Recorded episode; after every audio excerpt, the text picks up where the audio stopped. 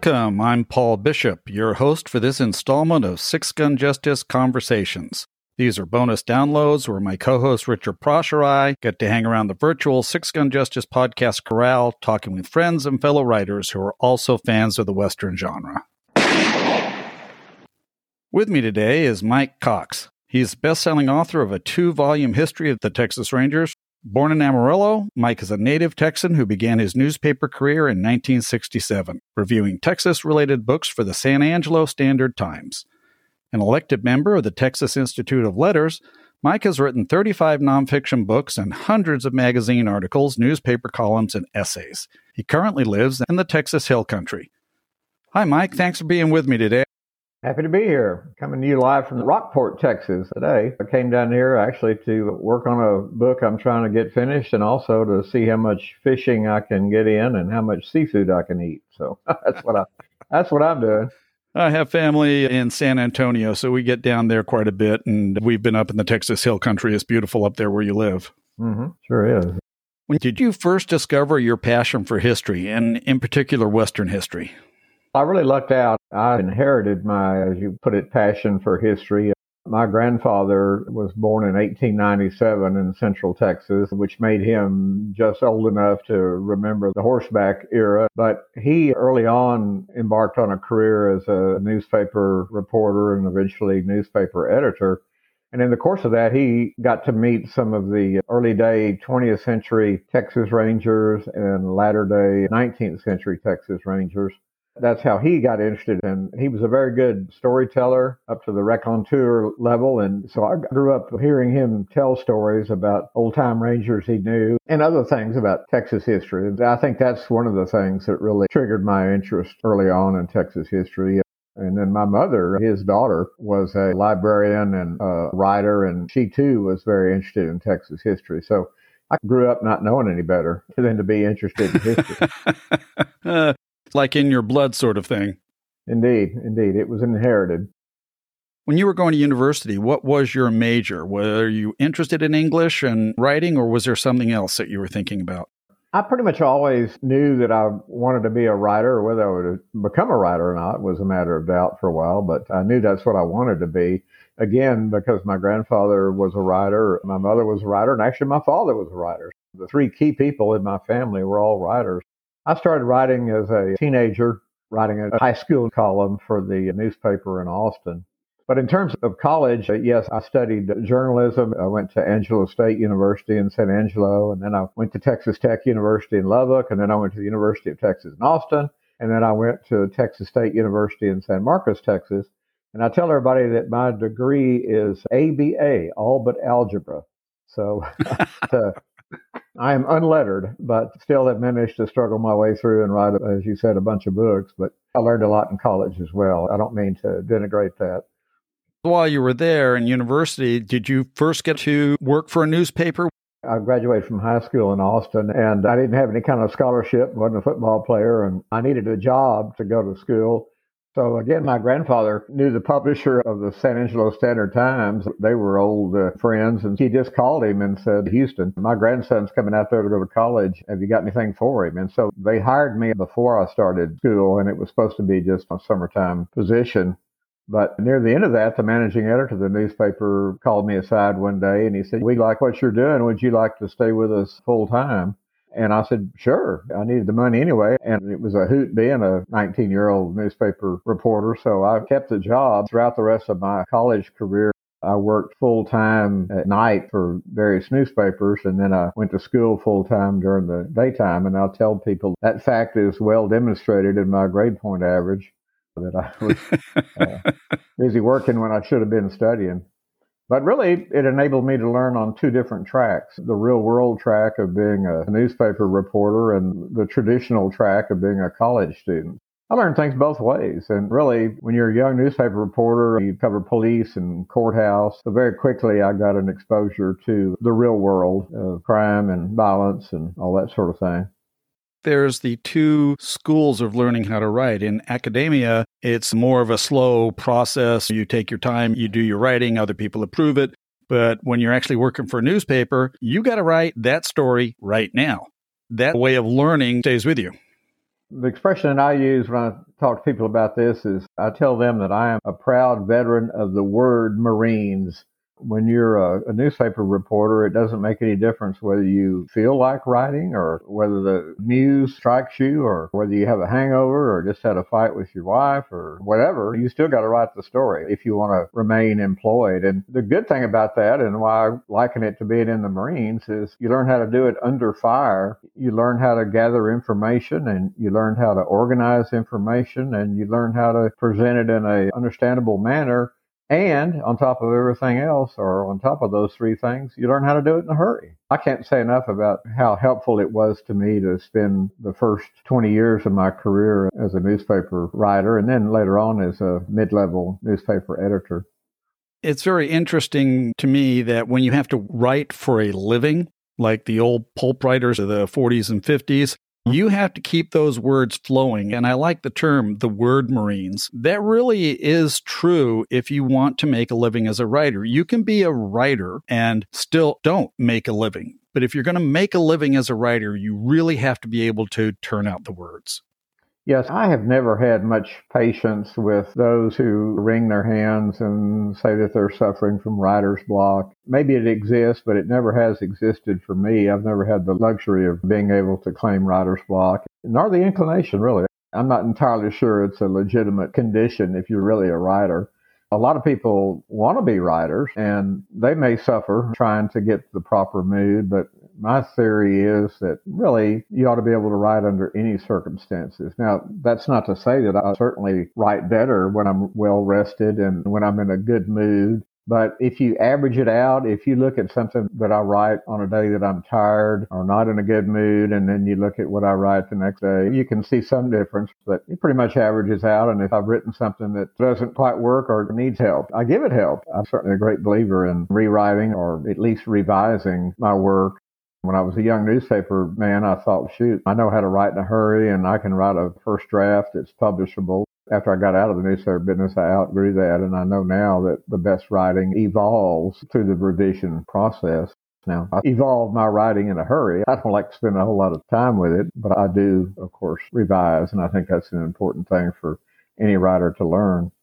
Writing is rewriting. Yes, it's a process. It's not something you just sit down and write War and Peace off the top of your head. It takes some effort and some experimentation and changing, moving things around and saying things more clearly. When you're writing nonfiction, do you get to a point where you say, This isn't working, I need to go back and look at the direction I should take?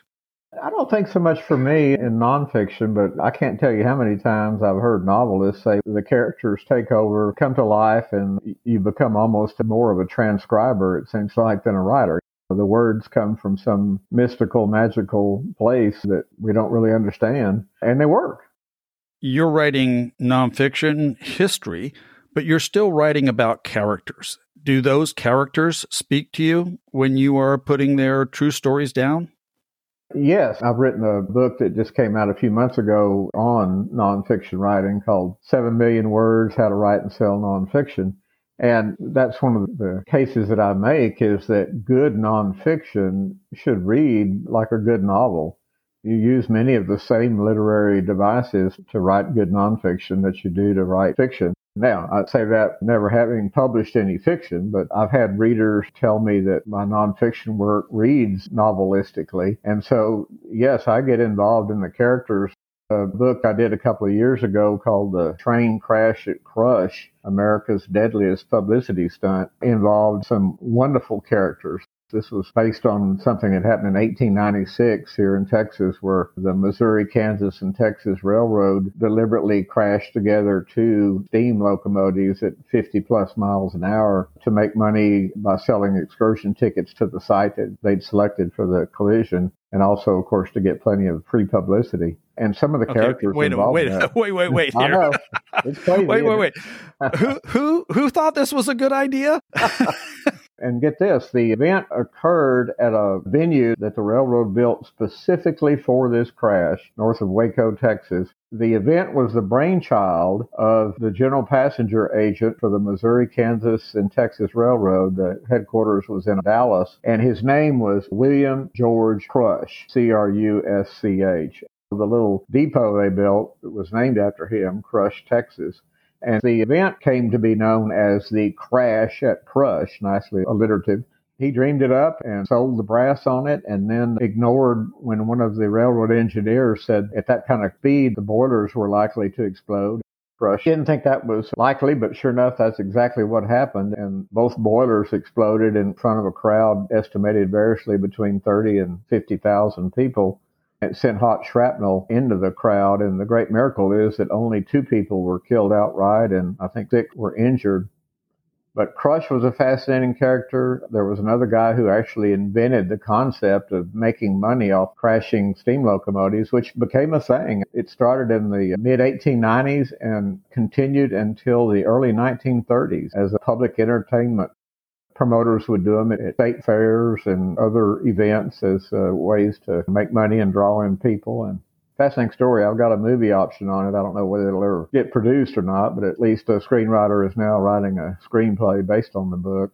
A good nonfiction book, I think, has really interesting characters in it. And yes, I get involved with those characters. I want to try to think like them. I want to know everything possible I can find out about them. And it's a really fun process you and I should try and one up the train crash. We'll go to an air show and have two 747s crash above the crowd just to watch what happens. The idiocy of that crazy. I know it's crazy. Is just amazing. But it's not just the guy who comes up with the idea.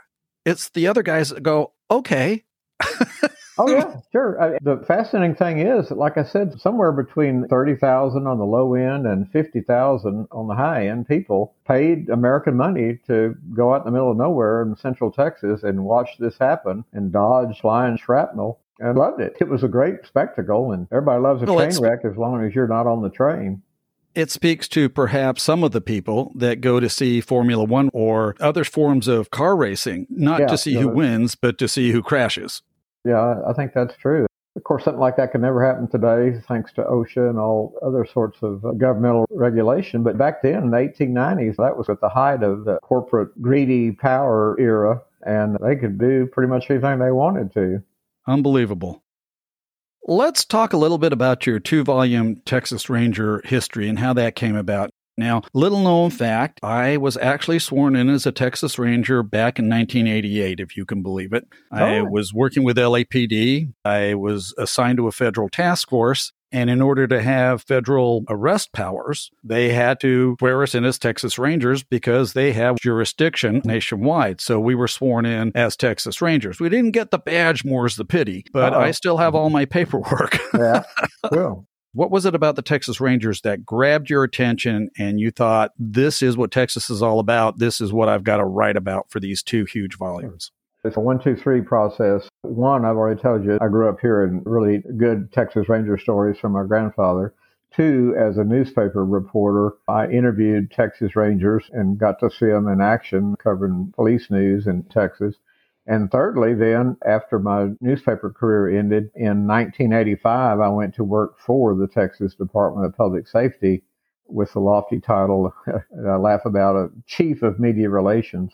And my job was to deal with the news media and to represent the Texas Rangers. Most of the Rangers I knew would just as soon get in a gunfight as stand in front of a TV camera. So that gave me good job security. So those three things, the stories from my granddad, interactions with the Rangers as a reporter, and then daily interactions with the Rangers as a non-gun toting colleague completely convinced me that it was time for a modern history of the Texas Rangers. So I signed a contract to write the book in 1998, I believe it was, and swore and subscribed that I would have it finished in a year and a half. And the first volume came out in 2008. Fortunately, the publisher was understanding and let me take plenty of time to do research on it. I wrote it as one large volume, and then one day the publisher called me and said, I really like this, but it's really long. And I thought, uh oh, he's going to tell me I need to cut the heck out of it. And then he said, So what we're going to do, we're going to publish it as a two volume history. And he said, You'll make more money off of it. And I said, Oh, okay. I can't argue Of course. Yeah. it's done real well. It's beginning to sell out now. I checked recently, the number of copies they have available has dropped pretty low, but one of the volumes has gone to print on demand sales, and the other one's probably headed in that direction. But they'll stay that way, hopefully, as long as I'm still around, if not longer, because people are fascinated by the Rangers. When I was with the DPS, I'd get media calls from all over the United States and really all over the English speaking world from people wanting to interview a real live Texas Ranger or ask me questions about the, the Texas Rangers. Occasionally, people would get them mixed up with the ball team, the baseball team, the Texas Rangers. But uh, that was kind of funny. Not quite the but same. I used to explain to people, well, our guys carry guns and the other ones carry bats and gloves. It seems to me in our modern politically correct society, there are those people who want to sully the name of the Texas Rangers by judging what actions were taken by today's standards. I don't think it reveals the truth in any way, shape, or form. The Rangers today are one of the most highly effective, highly regarded law enforcement agencies in the country. But they've always been that way, as far as I'm concerned, because they got the job done. And it was not a pretty job to do. That's absolutely correct. I have no patience with those who say that the early day Rangers were practitioners of genocide against the helpless Comanche people and the helpless Apache people. Now, we can argue all day the morality of Western expansion.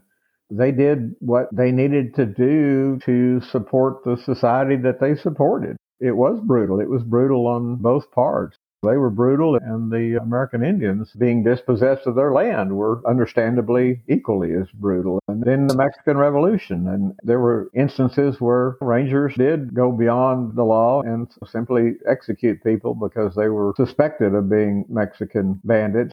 So what I tell people is, with apologies to Clint Eastwood, that the Texas Rangers are best represented by those words, the good, bad, and the ugly. They did do some bad things and they did do some ugly things, but in my opinion, the good that they did has always overridden the bad.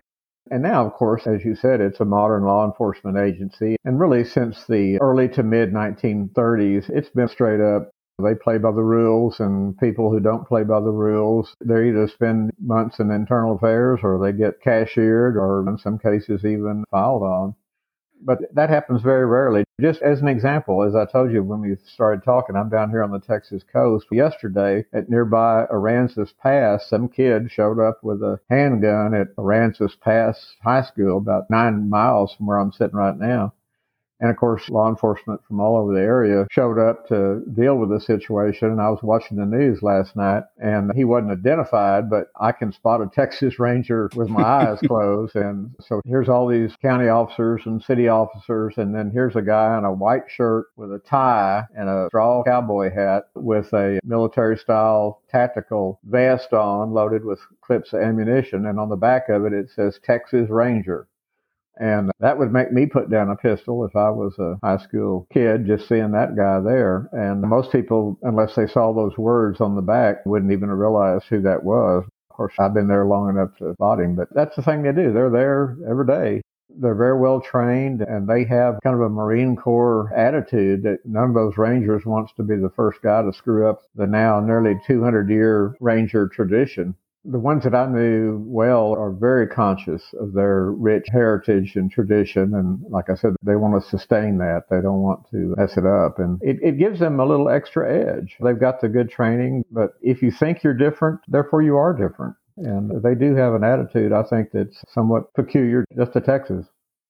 It makes them stand out. It does.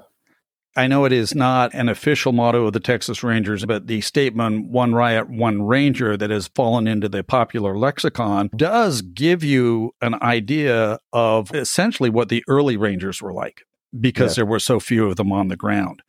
And even modern day, for instance, if a highway patrol trooper gets in a shooting incident or he has to either shoot somebody or shoot at somebody, the first thing that happens is a ranger shows up I don't care what time of day it is. The ranger shows up to handle the investigation. They come in and take control because they have the experience and the attitude, and that's good. It's good that we have folks that, that can come in and know what to do. It's called command presence. There you go. They turn that's up right. and you just know mm-hmm. they're in charge. And they put on the front that they can handle it, but you come to believe that front. It becomes who you are, that command presence. And I think Absolutely. the Texas yeah. Rangers are the epitome of that. Mm-hmm. Absolutely. While you were writing your history of the Texas Rangers, were there things that surprised you or stood out for you as far as the history of the Texas Rangers went? I don't know if anything surprised me or not. I was happy to uncover some, at that time, lesser known things that the Rangers did.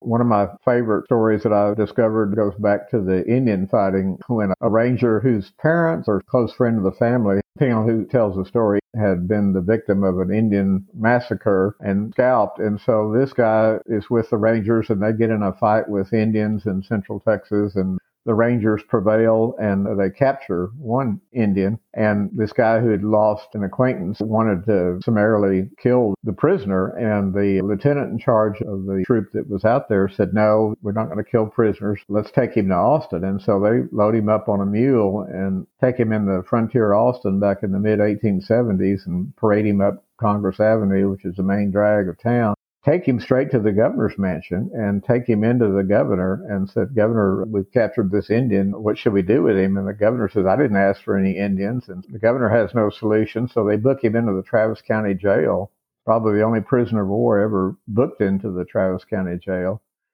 This ranger has an idea. Everybody in town seems very excited that a wild Indian is in Austin. So he goes to a local printer and gets uh, handbills printed up saying, Come see the wild Indian. And he strikes a deal with the local opera house owner to put the Indian on display up on stage and literally sell tickets for the public to come in and see this wild Indian. To the credit of the state of Texas, the adjutant general gets a copy of one of these circulars and finds out about it and nixes it, you know, tells the guy he can't do that and put the Indian back in jail. So it shows how extraordinary the Rangers could be in their thinking and it also shows that the state of Texas maintained control and did have a sense of decency and was not going to allow something like that. So that's one of my favorite examples of a little lost story that I was able to uncover. I love those sort of mm-hmm. things. I often find them in newspapers. Of course, they also pop up in the company reports the captain has to write. Though the Texas Rangers, really up until the 40s or 50s, were not long on writing offense reports. One of my favorite stories is that supposedly at one point some bureaucrat in Austin decided they needed more paperwork and that needed the Rangers to keep better track of what they did. To make it easier on them, they printed a form to fill out. All the Ranger had to do was just fill in the blank and send it back into headquarters in Austin. They got a report coming in from a Ranger and there was a blank on the form that said disposition of prisoner. And this one Ranger wrote in, damn bad, had to kill him. Uh, and uh, I love it. So. That's that's okay.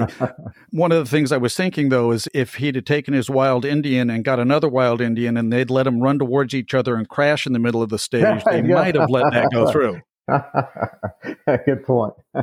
I, I can't get past that. Just okay. You've made my day with that story. Mike, thanks for being with me today and telling us the stories of the Texas Rangers. I appreciate your time, and hopefully, you and I will talk again soon. Absolutely. I hope so too. And at the next Western Writers of America's meeting. Absolutely. We'll see you there. Okay. Thank you. Thanks for listening. Be sure to check out the Six Gun Justice website at sixgunjustice.com for information on prior Six Gun Justice conversations, Six Gun Justice speed listens, and full length episodes of the Six Gun Justice podcast, along with regularly updated book reviews, articles, and interviews covering all aspects of the Western genre. Until next time, be kind to others, be kind to yourself, and don't let a Texas Ranger get on your trail. Adios. I'm out of here. Let's ride.